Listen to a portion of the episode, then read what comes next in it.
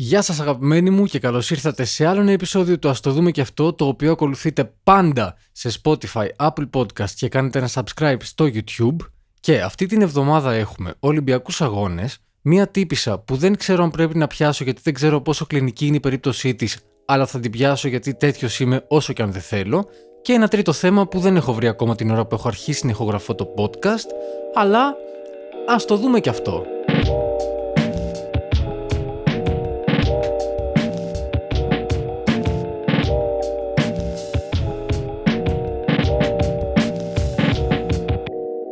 Σκεφτόμουν τις προάλλες ότι το «Γεια σας αγαπημένοι μου» είναι λίγο πατριαρχικό. Δεν είναι. Τέλος πάντων, εγώ ε, ε, μπορεί να έχετε καταλάβει και να έχετε ακούσει πολλές φορές ότι χρησιμοποιώ πάρα πολύ το άνθρωποι. Ήταν ένας άνθρωπος, είναι ένας άνθρωπος, δεν λέω, δεν ξέρω, μια γκόμενα, ένας... Λέω πολύ το άνθρωπος γενικά. Το άνθρωπος τυχαίνει να είναι σε αρσενικό, τυχαίνει τώρα, πατριαρχικό είναι και αυτό, αλλά τι να κάνω ρε παιδιά, να αλλάξω τη γλώσσα αυτή τη στιγμή; Τέλος πάντων, όταν λέω Γεια σας, αγαπημένοι μου, εννοώ και αγαπημένες μου. Και οι αγαπημένες μου το ξέρουν. Αλλά το σκεφτόμουν και είπα να το πω. Να μην πω κι εγώ μια μαλακία έτσι να ξεκινήσουμε χάλια. Λοιπόν, το μεγαλύτερο νέο για την εβδομάδα που πέρασε ήταν ότι υπάρχει ένα ενδεχόμενο να επιστρέψουν οι Ολυμπιακοί Αγώνες μόνιμα στην Ελλάδα, όπως αποκάλυψαν τα νέα Σαββατοκύριακο, διαβάζω εδώ. Ε, αυτό είναι μια καταπληκτική ιδέα, γιατί την πρώτη φορά πήγε τόσο καλά ιδιαίτερα μετά τους Ολυμπιακούς Αγώνες. Ενώ πολύ ωραία μπήκαν οι Ολυμπιακοί Αγώνες, αλλά ιδιαίτερα μετά τους Ολυμπιακούς Αγώνες για τη χώρα τα πράγματα πήγανε καταπληκτικά. Θα μου πεις, φταίνει οι Ολυμπιακοί Αγώνες; Ναι, φταίνε. Μάλλον, νομίζω ότι φταίνε. Και οι Ολυμπιακοί Αγώνες. Και μάλιστα διάβαζα στο ίδιο άρθρο που βασικά δεν ήταν το άρθρο, ήταν ένα άρθρο που έλεγε για το άρθρο. Και τι λέει. Δηλαδή διαβάζω σε ένα site αυτό που λέγανε τα νέα Σαββατοκύριακο, στην εφημερίδα ή κάτι τέτοιο. Αλλά τέλος πάντων δεν έχει σημασία. Διάβαζα εκεί anyway ότι πλέον λέει κανείς δεν θέλει να αναλάβει τους Ολυμπιακούς Αγώνες, δηλαδή για τις διοργανώσεις που είναι η μία φέτος το καλοκαίρι το 24 και άλλη το 28, ουσιαστικά το Παρίσι και το Λος Άντζελες που αντίστοιχα ανέλαβαν τις δύο διοργανώσεις ήταν οι μόνες δύο πόλεις που θέλανε να αναλάβουν διοργάνωση Ολυμπιακών Αγώνων. Έχουν καταλάβει πια, όλος ο κόσμος έχει καταλάβει τι σπατάλι είναι αυτό το πράγμα και πόσο ακριβό είναι να το διοργανώσεις ε, και δεν ψήνεται κανείς βασικά. Οπότε σου λέει η καλύτερη ιδέα είναι να το δώσουμε στην Ελλάδα που είναι μια χώρα η οποία έχει λεφτά για πέταμα δηλαδή τσουβάλια λεφτά για πέταμα και σου λέει ωραία θα, θα το διοργανώνουμε στην Ελλάδα κάθε τέσσερα χρόνια. Και θα γίνουμε πώς είναι η, στην Ουκρανία η Eurovision που κερδίζει κάθε χρόνο δεν κερδίζει κάθε χρόνο αλλά τέλος πάντων πώς είναι η Ουκρανία που κερδίζει μεν κάτι αλλά το διοργανώνει κάποιος άλλος για αυτή γιατί δεν μπορεί; Έτσι κάπως θα γίνεται και εδώ. Δηλαδή εμείς θα παίρνουμε ουσιαστικά όλο τον τουρισμό που θα προκύπτει από τη, από τη διοργάνωση και κάποιος άλλος θα πληρώνει.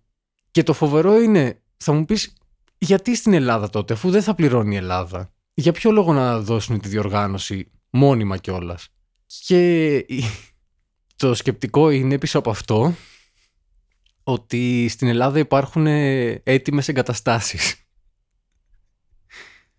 Που ρε παιδί μου, ένα από τα πιο θλιβερά θεάματα των τελευταίων 20 ετών είναι το πώς έχουν καταλήξει όλες οι Ολυμπιακές εγκαταστάσεις. Ή αν όχι όλες, δεν ξέρω, μέχρι πριν από λίγο καιρό είχαμε τουλάχιστον ένα Ολυμπιακό στάδιο που λες ότι ρε παιδί μου, φτιάχτηκε ένα ωραίο.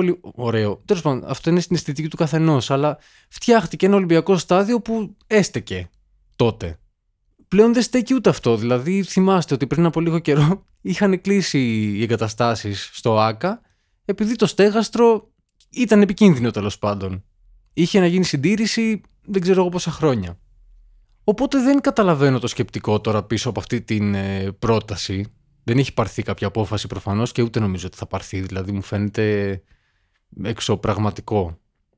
Αλλά δεν έχουμε εγκαταστάσεις σε Ολυμπιακή Επιτροπή. Κάπως λίγο έχετε χρόνια να επισκεφτείτε τη χώρα μας, μάλλον, και δεν καταλαβαίνετε ότι το, τα τρία τέταρτα των εγκαταστάσεων των Ολυμπιακών έχουν γεμίσει, θέλουν ξεχορτάριασμα και αναστήλωση. Δηλαδή, αν το καλοσκεφτείτε, έμεινε μισό άκα χωρίς το στέγαστρο. Αν έχει ξανανοίξει, βέβαια δεν ξέρω, πείτε μου. Δεν θα το ψάξω και αυτό τώρα, βαριέμαι πάρα πολύ. Αλλά από ό,τι καταλαβαίνω είναι ακόμα κλειστό. Ή από ό,τι θυμάμαι θα έκλεινε για πολύ καιρό τέλος πάντων. Τώρα η αλήθεια είναι ότι μπήκα λίγο απροετοίμαστος σε αυτό το θέμα γιατί δεν διάβασα πάρα πολλά. Όπως και ποτέ δεν διαβάζω πάρα πολλά για αυτό το podcast. Ίσως από τον επόμενο μήνα που δεν θα, θα είμαι για λίγο άνεργος, το οποίο περιμένω πάρα πολύ, με πολύ χαρά.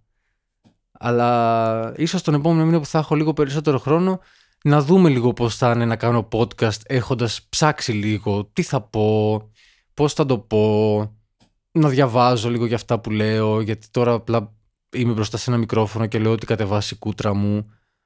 Τέλος πάντων, bear with me.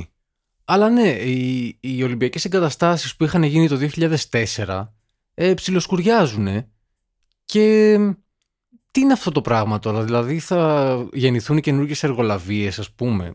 Τώρα θα μου πεις θέλει η Διεθνής Ολυμπιακή Επιτροπή να δώσει ξέρω εγώ στον άκτορα λεφτά, αυτό είναι το θέμα της. Δεν νομίζω, δύσκολο. Δεν νομίζω. Αλλά κάπως μου φαίνεται ρε παιδί μου και το παραλληλίζω και λίγο με την Ουκρανία που είχε κερδίσει τη Eurovision και επειδή ήταν σε πόλεμο και δεν μπορούσε, το διοργάνωσε η Αγγλία, το Ηνωμένο Βασίλειο για, για χάρη της Ουκρανίας. Ε, και κάπως μας βάζω λίγο στην ίδια μοίρα με την Ουκρανία και δεν ξέρω, κάνω κάτι λαϊκίστικα τώρα στο κεφάλι μου, τα οποία μπορεί και να έχουν πλάκα. Ε, μπορεί και όχι.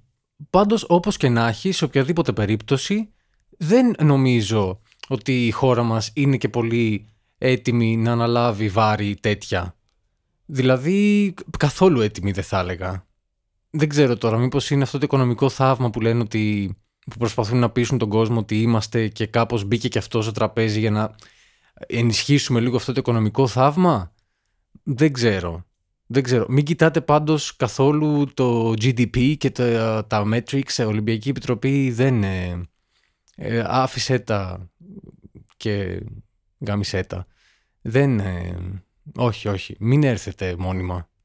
Για να μην πω τώρα... Μην αρχίσουν να υπερασπίζω με την Ελλάδα και πόσο του πεταματού την έχουν, ότι τώρα που δεν θέλει κανείς να διοργανώσει, ας πούμε, γιατί έχουν καταλάβει όλοι τη σπατάλη είναι άντε να το πετάξουμε στην Ελλαδίτσα να τελειώνουμε.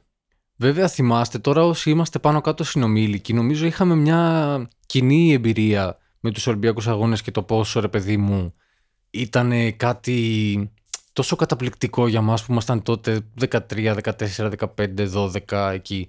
Ήταν κάτι πολύ μαγικό αυτό που γινότανε.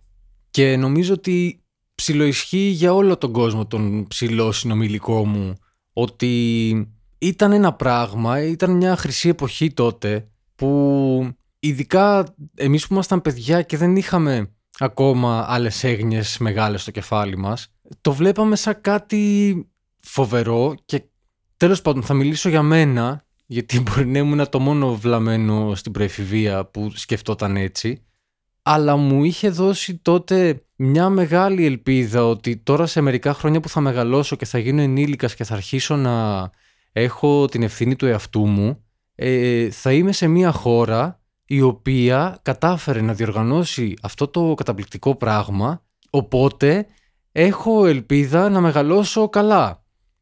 Πόσο λάθος έκανα, πόσο μικρό χαζό και ανόητο. Και ένας λόγος ακόμα που δεν θέλω να έρθουν οι Ολυμπιακοί Αγώνες μόνιμα στην Ελλάδα είναι για να μην ξεγελαστούν και τα άλλα τα παιδάκια που τώρα είναι 20 χρόνια μικρότερά μου ή πες ρε παιδί μου εντάξει δεν θα γίνουν τώρα Ολυμπιακοί Αγώνες αν λειτουργήσει αυτό το πράγμα, θα γίνουν το 2038. Τα παιδάκια λοιπόν που γεννιούνται τώρα, να μην ξεγελαστούν ότι θα μεγαλώσουν σε μια χώρα η οποία έχει να τους προσφέρει πράγματα. Δεν έχει. Αυτό γενικά οι μεγάλες τελετές ήταν και ένα πολύ ωραίο εργαλείο και στη Χούντα. Αλλά είχε Χούντα απ' έξω. Ε, δεν λέω ότι έχουμε Χούντα τώρα. Δεν θέλω να πω αυτό. Ούτε το υποστηρίζω. Δεν έχουμε Χούντα.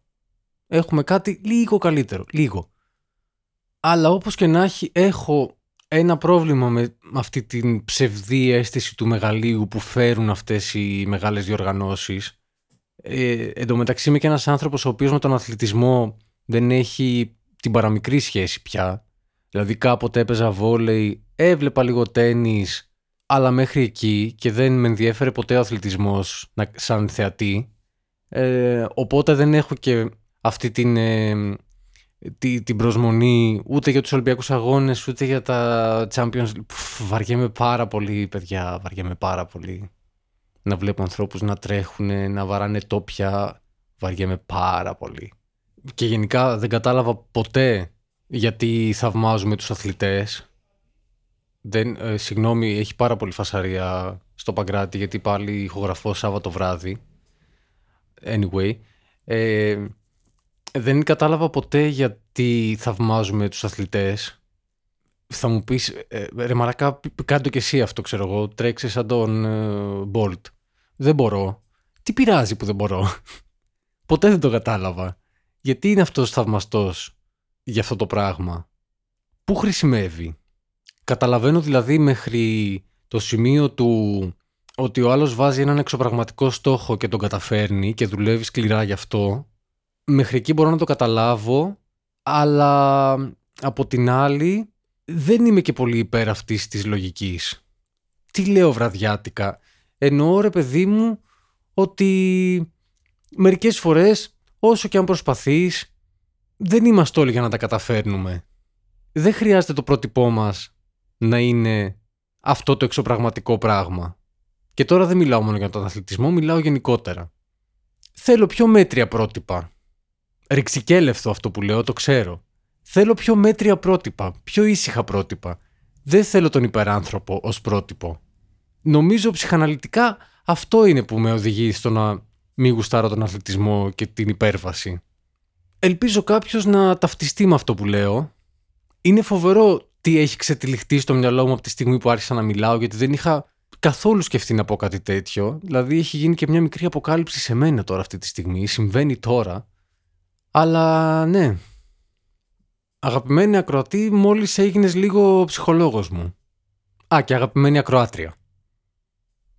Φανταστικό. Σκέφτομαι τώρα να τα αφήσω, να μην τα αφήσω, να το κόψω. Θα τα αφήσω, ρε. Και πάμε στο επόμενο θέμα. Right where you are, you're sitting in an electrical matrix of energy beyond belief, or most human conception. You'd be surprised to know how much knowledge and communication can be carried on its wave.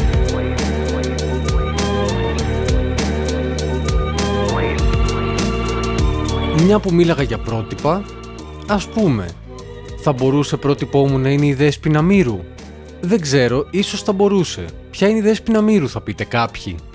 Κάποιοι μπορεί να την ξέρετε. Κάποιοι άλλοι δεν την ξέρετε και θα σας τη μάθω εγώ.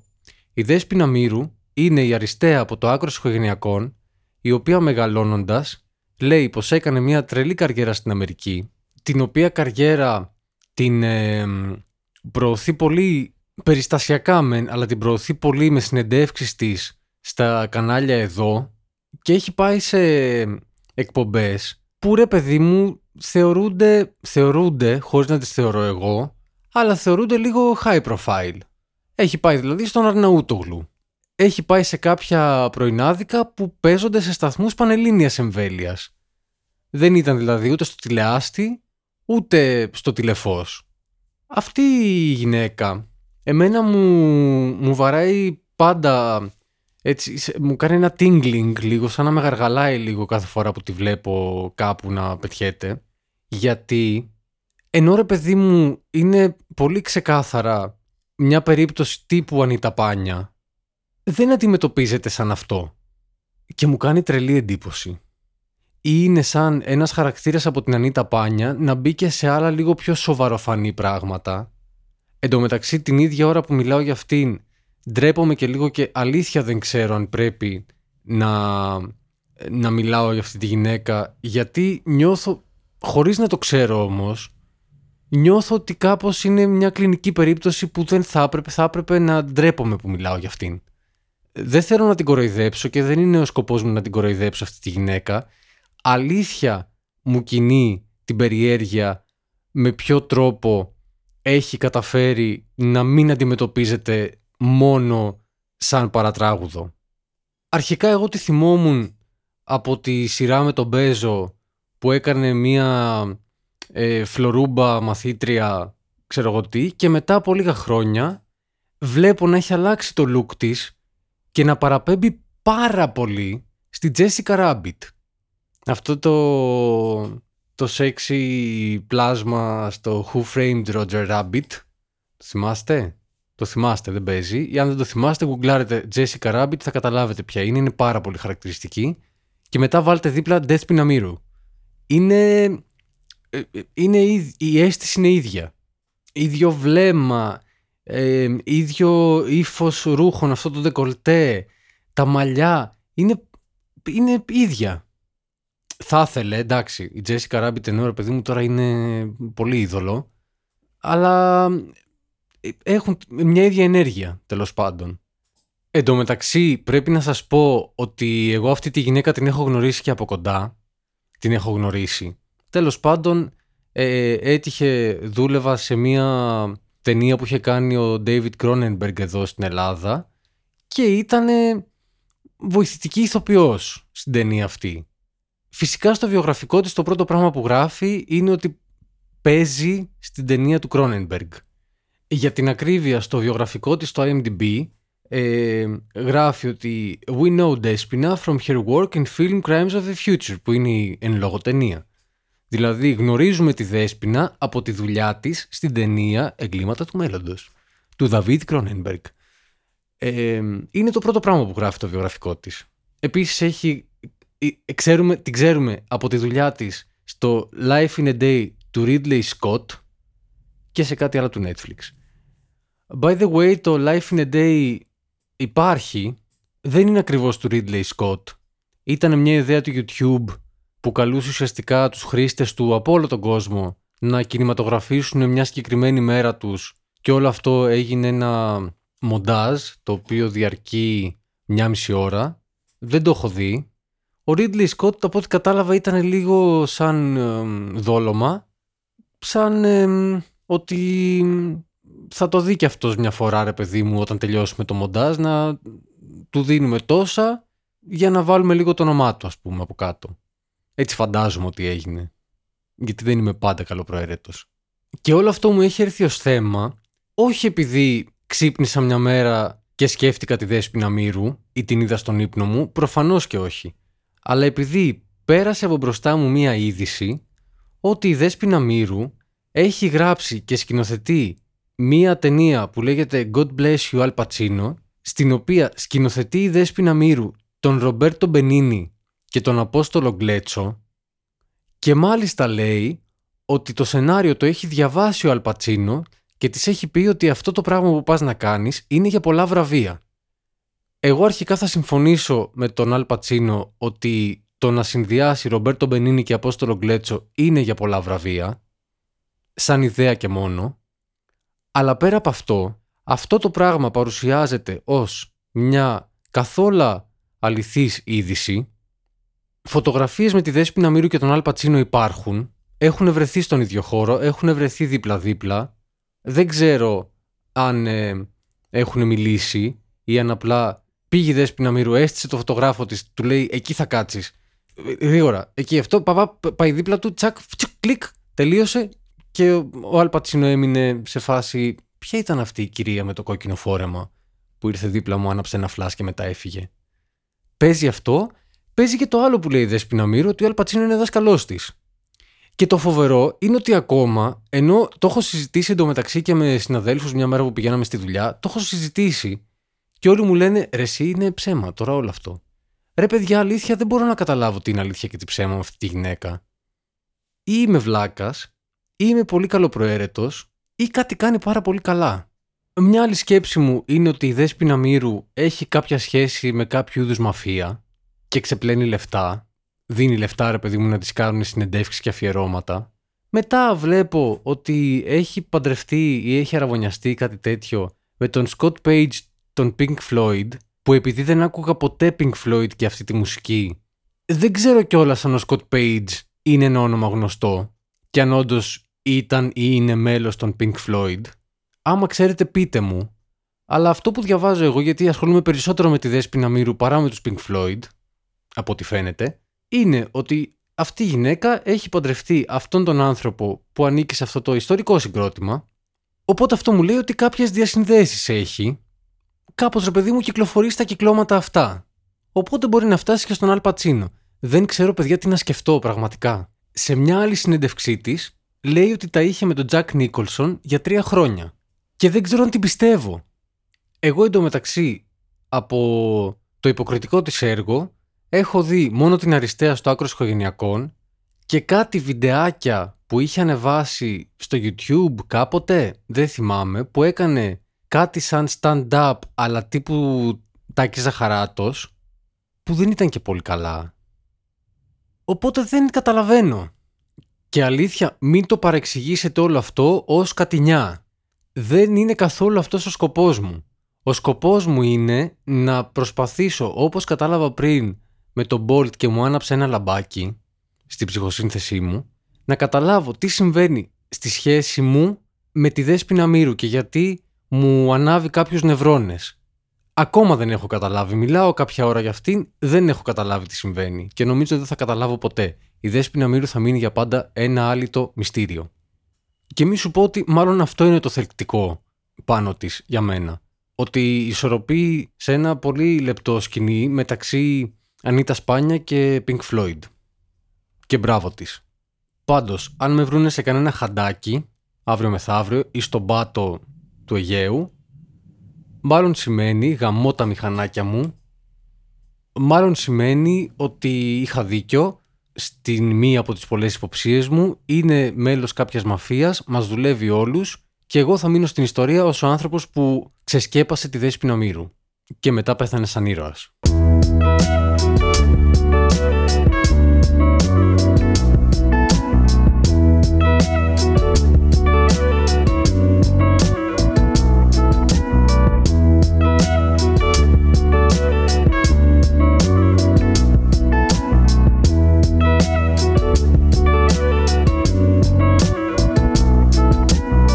Και μιας που έχω πιάσει τα πρότυπα σε αυτό το επεισόδιο και με αφορμή το γεγονός ότι την τρίτη που μας πέρασε, για σας πέρασε δηλαδή, για μένα δεν έχει περάσει ακόμα γιατί έχω γραφώ Σάββατο βράδυ, αλλά από την πέμπτη που βγαίνει το επεισόδιο, η τρίτη που έχει περάσει, είναι η μέρα που εγώ έφτασα στην ηλικία που πέθανε ο Μέγας Αλέξανδρος και ο Χριστός. Έκλεισα τα 33 και επειδή τις τελευταίες μέρες για να κοιμηθώ βάζω αυτό το docu-series του Netflix που έχει να κάνει με το Μεγαλέξανδρο. Ένα μην το συζητήσω λίγο.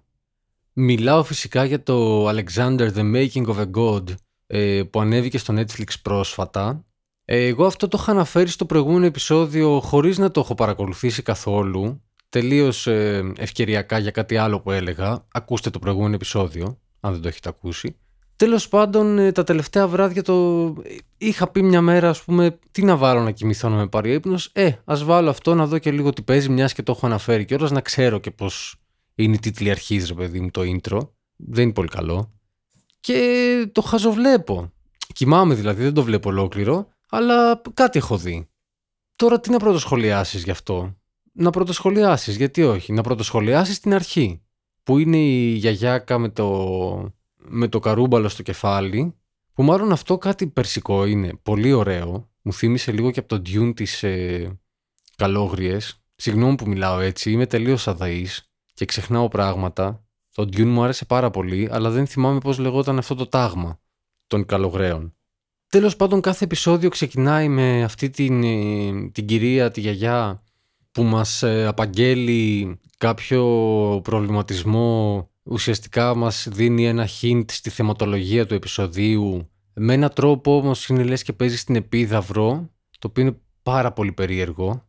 Και μετά μπαίνουμε σε μία μίξη δραματοποίησης ντοκιμαντέρ και κανονικού ντοκιμαντέρ ενώ ότι διαδέχονται λίγο οι σκηνές που παίζουν ηθοποιοί με τις συνεντεύξεις ε, επιστημόνων που ξέρουν ρε παιδί μου για ποιο πράγμα μιλάνε ή με πείθουν ότι ξέρουν για ποιο πράγμα μιλάνε.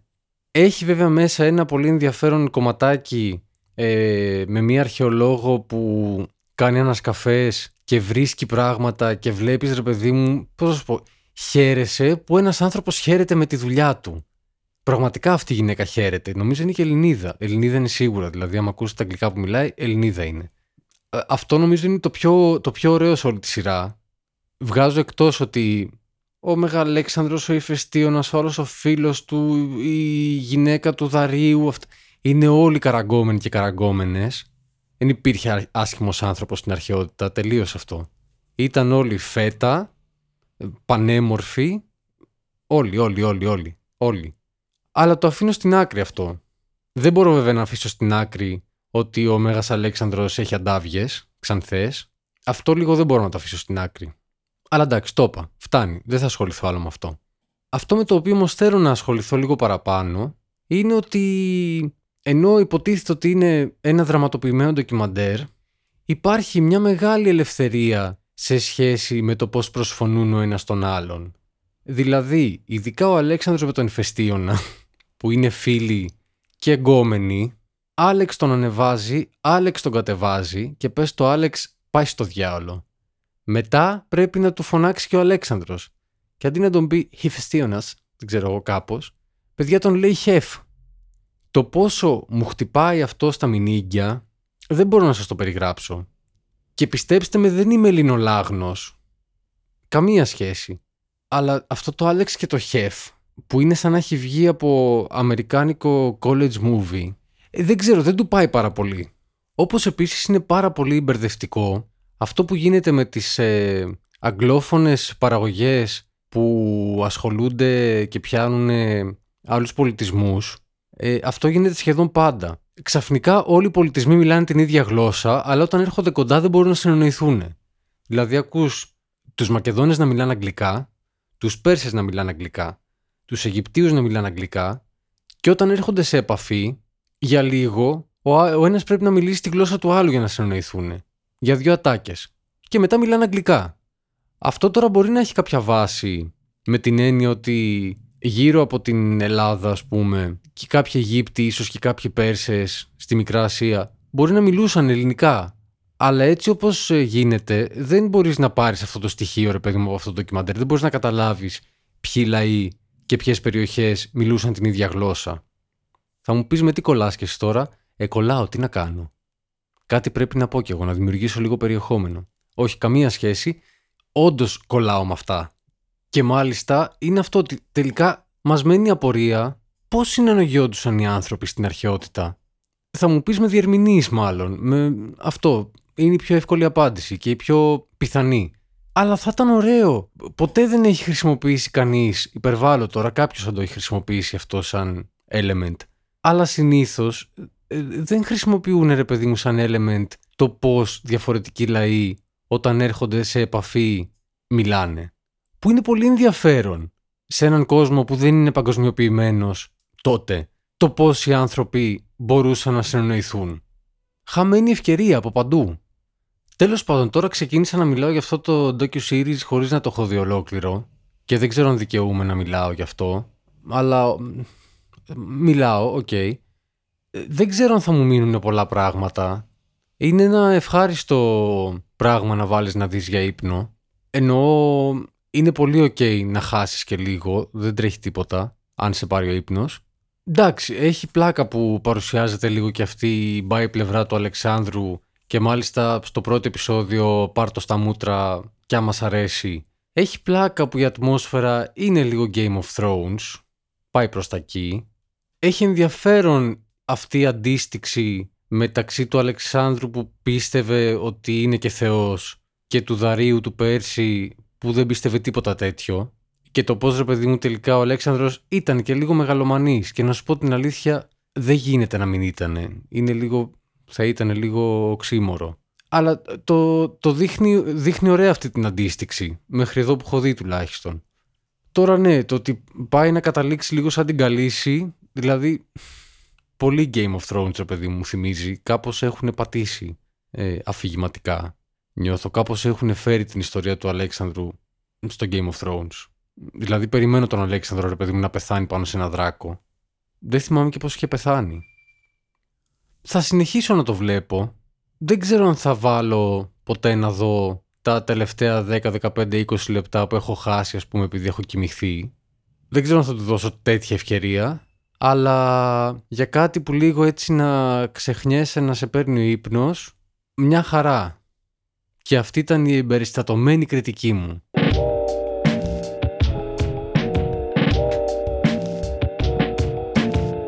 κάπου εδώ άλλο ένα επεισόδιο αυτού του podcastακίου φτάνει στο τέλος του. Ε, ευχαριστώ πάρα πολύ τους άγνωστους σε μένα ανθρώπους που με άκουσαν στο προηγούμενο επεισόδιο που ζητούσαν να μου στείλουν μηνύματα και μου έστειλαν και είναι πολύ ωραίο να ξέρεις ότι δεν μιλάς μόνος σου ή ότι δεν μπαίνεις σε μια ολόκληρη διαδικασία να ηχογραφήσεις τον εαυτό σου μόνο και μόνο για να σε ακούνε δυο φίλοι σου που θα μπορούσατε να τα πείτε και έξω.